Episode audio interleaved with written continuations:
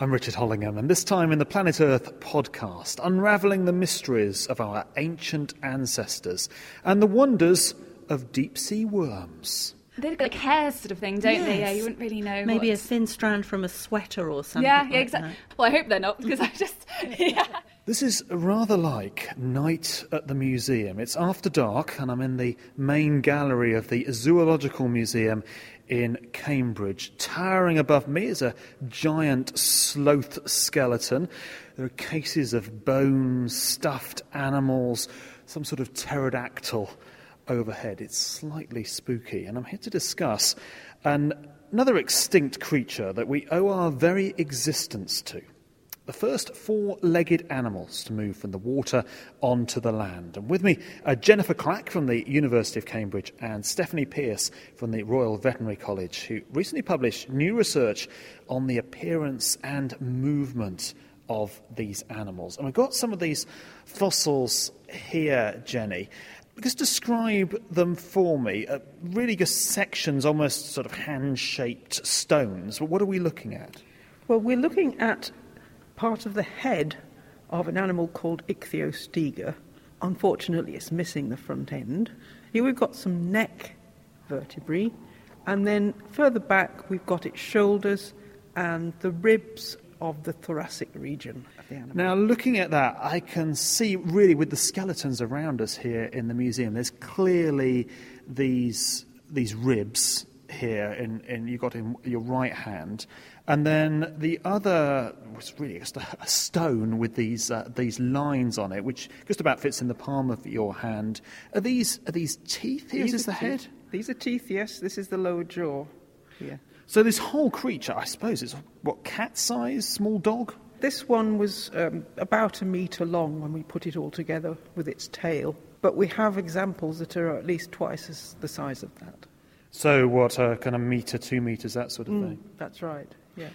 And at the moment, you look at this, you, I suppose, figure out it's got ribs, it's got these fierce, fierce looking teeth. But there were a lot of assumptions made about, about this creature, these, these first creatures to, to move out of the water onto land. The first creatures to emerge from the water and start to evolve legs with fingers and toes, people assumed that these would have had legs with weight bearing limbs and that they would have walked in the same way that modern four limbed creatures walk, like a, a lizard perhaps or a salamander. And they envisaged these early tetrapods, as we call them, as giant salamander like creatures. And that's how they were first reconstructed. But there's no reason why they should have been that, other than we can look at animals today and think, oh, that's very similar.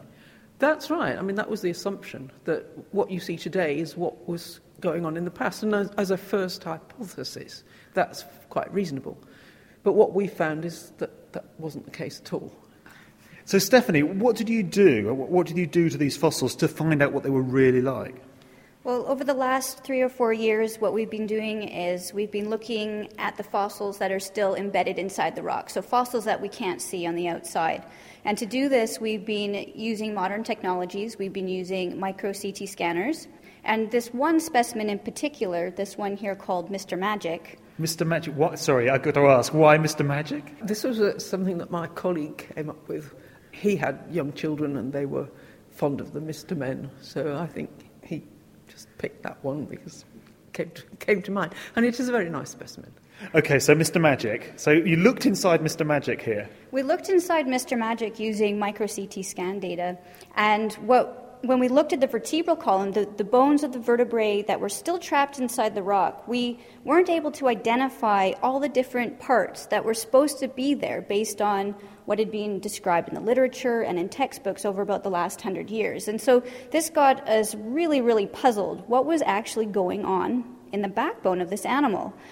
And what we decided to do was take it to the European synchrotron radiation facility and create really high resolution images using synchrotron X rays. And what we found was something very, very interesting. So you've got a representation of this, what you saw inside this fossil, on the computer screen here in front of us. And it's a three dimensional representation. And this wasn't what you were expecting. I mean, there's clearly a backbone there. I mean, it clearly looks like some, you know, anyone could see that that's some sort of backbone, but it's not quite what you were expecting. It's not quite what we were expecting. When you talk about a modern tetrapod backbone, their vertebrae are composed of individual units that are all interconnected, and those units are composed of only one bone. Um, an early tetrapod vertebral column is actually slightly different. It's actually composed of many different bones. And in particular, it's supposed to be, each unit is supposed to be composed of three separate bones. It's supposed to be composed of one bone in the front, which is called the intercentrum, and that's the green bone in the image here. Uh, one bone on the top, which is called the neural spine, and that's the pink bone in the image, and then a pair of little bones at the back called the pleurocentra, which are the yellow bones in this image.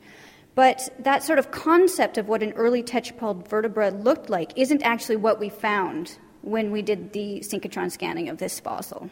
So, what did you find? What, what was different about it? Well, some of the bones ended up being fused together. And in particular, the bone at the front, the intercentrum, was actually fused on to the back of the pleurocentra. And this was very unusual because that indicated to us that the first bone in the series, the intercentrum, was actually, in fact, the last bone in the series. And this meant that all the literature and the textbook previously actually had the backbone back to front in these animals. What does this actually tell you about the animal, what, it's, what it looked like, and, and maybe how it moved? One of the things that we, we found, you can see represented by a series of blue elements. And the nearest equivalent we can find in modern animals is the sternum, uh, the breastbone which in, in most animals is actually a series of segmented bits rather than as we have, just one bone. But there they were, and that corresponds to the idea that these creatures were not walking with alternating footprints as you would expect, but actually were using a kind of crutching motion. So, using their front legs to kind of hop forwards and then pushing or stabilizing with the back legs because the back legs were paddle shaped. They weren't walking legs. They didn't have proper knees or ankles. They were stiff and probably were just sort of sitting there in, in the mud, used for swimming in the water, but as stabilizers and, and anchors on land. So, based on this study, what do you now know that they look like? Well, one of the changes that uh, has been made in, in our perceptions is that the proportions seem to be quite different from the idea of the inflated salamander that was the usual um, textbook or kiddies book representation. Its shoulders were relatively enormous and it had this big rib cage which then faded out into a rather weak bit of backbone just before where the hind legs fit in. And that's, that's why the specimens all fall apart round about there. And the hind legs were paddles set sort of vertically against the body and the little short stubby tail. So it's really an unusual looking animal. I suppose if you want to find a modern analogue for how it looked in terms of proportions would be an elephant seal, something like that. Big head, big shoulders, rather diminutive hindquarters. And fearsome teeth. And very fearsome teeth. and Stephanie, this ties in with the previous work you've done on this and published on this about the way they, about the way they move. So we're building up a whole picture about these creatures. That's right. Finding the fact that we had a sternum in this animal was really exciting because the sternum provides support for the chest, which gave us further support for the fact that these animals might have been putting a lot of pressure on their chest. So, as Jenny mentioned, if these animals are pulling themselves forward with their front limbs, they would have had their chest in contact with the ground during part of their locomotion cycle. And so, having these bones in their chest would have allowed them to put their body weight on the chest and would have allowed them to have a rigid rib cage around them to support their body weight, which is really exciting. So, this gives us some insight into the fact that these animals might have been making tentative steps onto land. And that's the point, isn't it? Tentative steps, Jenny. These weren't land creatures. The old idea was that you went straight from a sort of swimming action with fins, and then these finned creatures made forays onto land using their fins, and those gradually evolved into legs. And they use this sort of same lateral bending that you see in fishes, and as you also see in, in lizards, for example. But it turns out that they were probably exploiting many different kinds of locomotion at the beginning, and they weren't all equivalent to walking. There was clearly, though, an advantage evolution, in evolutionary terms to being on land, and that ultimately led to, to amphibians, to reptiles, to us, I suppose. Yes, that's right. I mean, it's probably a combination of things that led to the transition. Um, increased food in, in terms of the arthropod faunas, the centipedes and the spiders and things that they could eat, an increase in the amount of plant cover that would give them shelter, possibly escape from predators uh, who couldn't make it onto land. Big fish predators wouldn't have been able to follow them. Perhaps to bury their eggs. There are all sorts of things you can think of. Jennifer Clack and Stephanie Pierce, thank you both very much. And you can see some pictures of these fierce looking animals on Planet Earth online. You can also, of course, follow us on Facebook and Twitter. To understand the sheer variety of life in the seas, you have to study all of it, from the tiniest bacteria to the largest fish. And then there's the stuff in the middle, such as bristle or polychaete worms. Letitia Gunton studies these polychaete worms at the Natural History Museum's Darwin Centre in London. Now, the worms can reach up to three metres long, but as Sue Nelson discovered when Letitia brought out some of her collection, there are plenty at the other end of the scale as well. They're quite small. They're actually in ethanol at the moment. So yeah, Good these are grief, they are small. yeah, they're, they're pretty tiny. So they're about a couple of millimeters long. Yeah, the smallest ones are about yeah, like two millimeters long. You would never guess that they were actually worms looking at them with the naked eye mm. because some of them look like tiny. They look a bit like hairs, sort of thing, don't they? Yeah, you wouldn't really know. Maybe a thin strand from a sweater or something. Yeah, like exactly. Well, I hope they're not because I just yeah, they're sort of like a, a brownish colour and a bit like reddy. Yes, there's one small red one in, in there. Now, where did you get these worms from? These worms are from the Whittard Canyon, which is an underwater canyon in the northeast Atlantic. So it's just southwest of Ireland. And how big, large is this canyon? It's pretty big. It's like um, goes down, starts at a depth of 200 meters and goes down to 4,000 meters. These samples were actually collected from 3,500 meters. The canyon's about two kilometers long. It's so funny Quite that long. from such a huge structure you should be interested in Yeah, these such tiny, tiny, worms. little worms. Yeah, well, actually, in the deep sea, most of the organisms are tiny because of the amount of food. There's not much food down there, um, so organisms have adapted to that by becoming very small. So let's have a look at these tiny little Yeah. polychaete worms Could under the microscope. under the microscope now. So I'll just turn this on. Lights come on. Just get this in focus. Right. Hope you'll be able to see these parts. Oh, yes. It's very hard to identify them sometimes because of the process of bringing them up. That obviously disturbs them a lot. They're almost like thin white worms, but not Yeah. so smooth all along in their body, Yeah. slightly disjointed almost, or is that part of the process? Some sort of segments. Well, actually, polychaetes are related to earthworms that you find in your garden. Earthworms have little hairs on them for movement as well, and so do these polychaete worms. And yeah, they are quite small, sort of longish. They're all sort of this colour, but they weren't this colour to begin with. They were actually more vibrant colours. It's just the preserving process which makes them all this sort of Has sort of bleached them out yeah, a bit. Yeah. So, why are you interested in these particular worms? these particular worms. Well, polychaete's actually very abundant in the deep sea. I've been looking at macrofauna in general. So, in the deep sea, when you're looking at deep sea biology, you actually divide animals, organisms up by sort of sizes. So you have the meiofauna, which is everything very, very small. Then the macrofauna is a bit bigger. And then the megafauna is a lot bigger, so things like fish, the megafauna is. But I'm concentrating on the macrofauna. And macrofauna are things like polychaete worms, crustaceans such as isopods, amphipods, copepods as well. So, if there's so many of them, these must form a, I'm assuming, must form a, a food source for other items in the for- sea. yeah, so probably get megafauna, so the slightly bigger animals grazing on them and everything. And why these in particular? just because I'm looking at actually species diversity in the deep sea. So I want to understand why there's lots of species in a certain place. I'm working on submarine canyons, underwater canyons, and underwater canyons are thought to be hotspots for species diversity. And for me to sort of properly understand this, I'm looking at the polychaete worms in particular to find if there are lots of polychaete worms found in these underwater canyons. At the moment, yes, I found there are lots of polychaete worms in underwater canyons. And are there uh, lots of different species of, of these worms in particular? Is much known about them? I think it's 12,000 species of polychaete worm My goodness. identified. yeah, that's quite a few identified so far.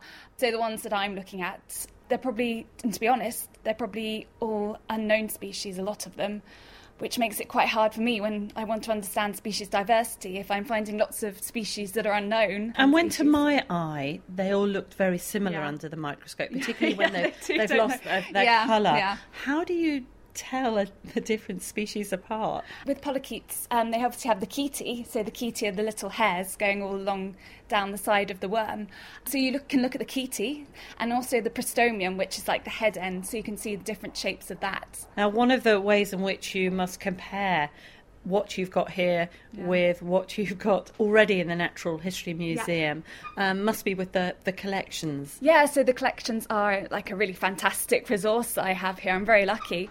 I think there's 8,000 polychaetes in the collections. Well, I think then we ought to go down Yeah, to we the better- uh, yeah, let's go, yeah. Excellent.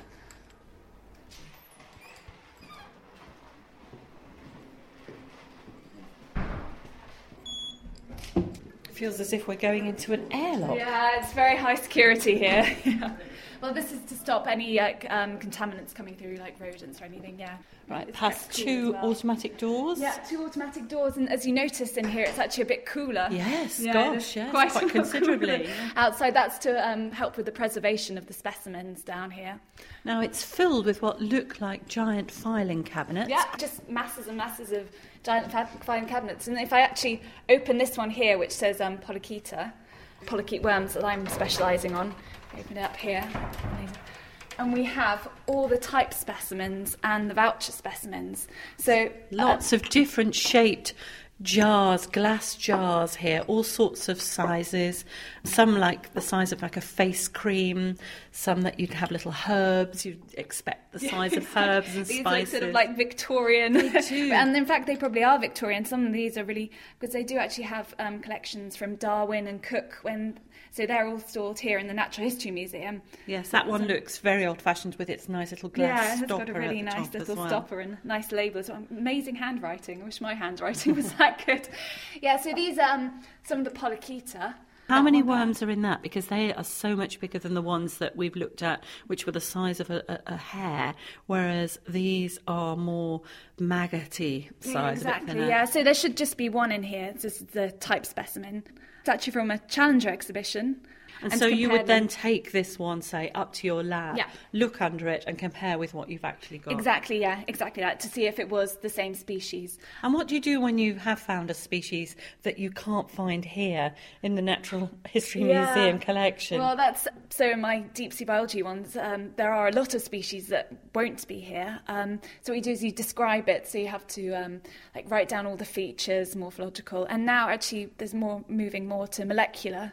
Um, so you probably sequence it, and then get the sequence information, the DNA from that, to like come up with a new species. Letitia Gunton from inside one of the Natural History Museum's collection rooms on polychaete worms and the diversity of marine life. And that's the Planet Earth podcast from the Natural Environment Research Council. I'm Richard Hollingham, and from the Museum of Zoology in Cambridge, thanks for listening.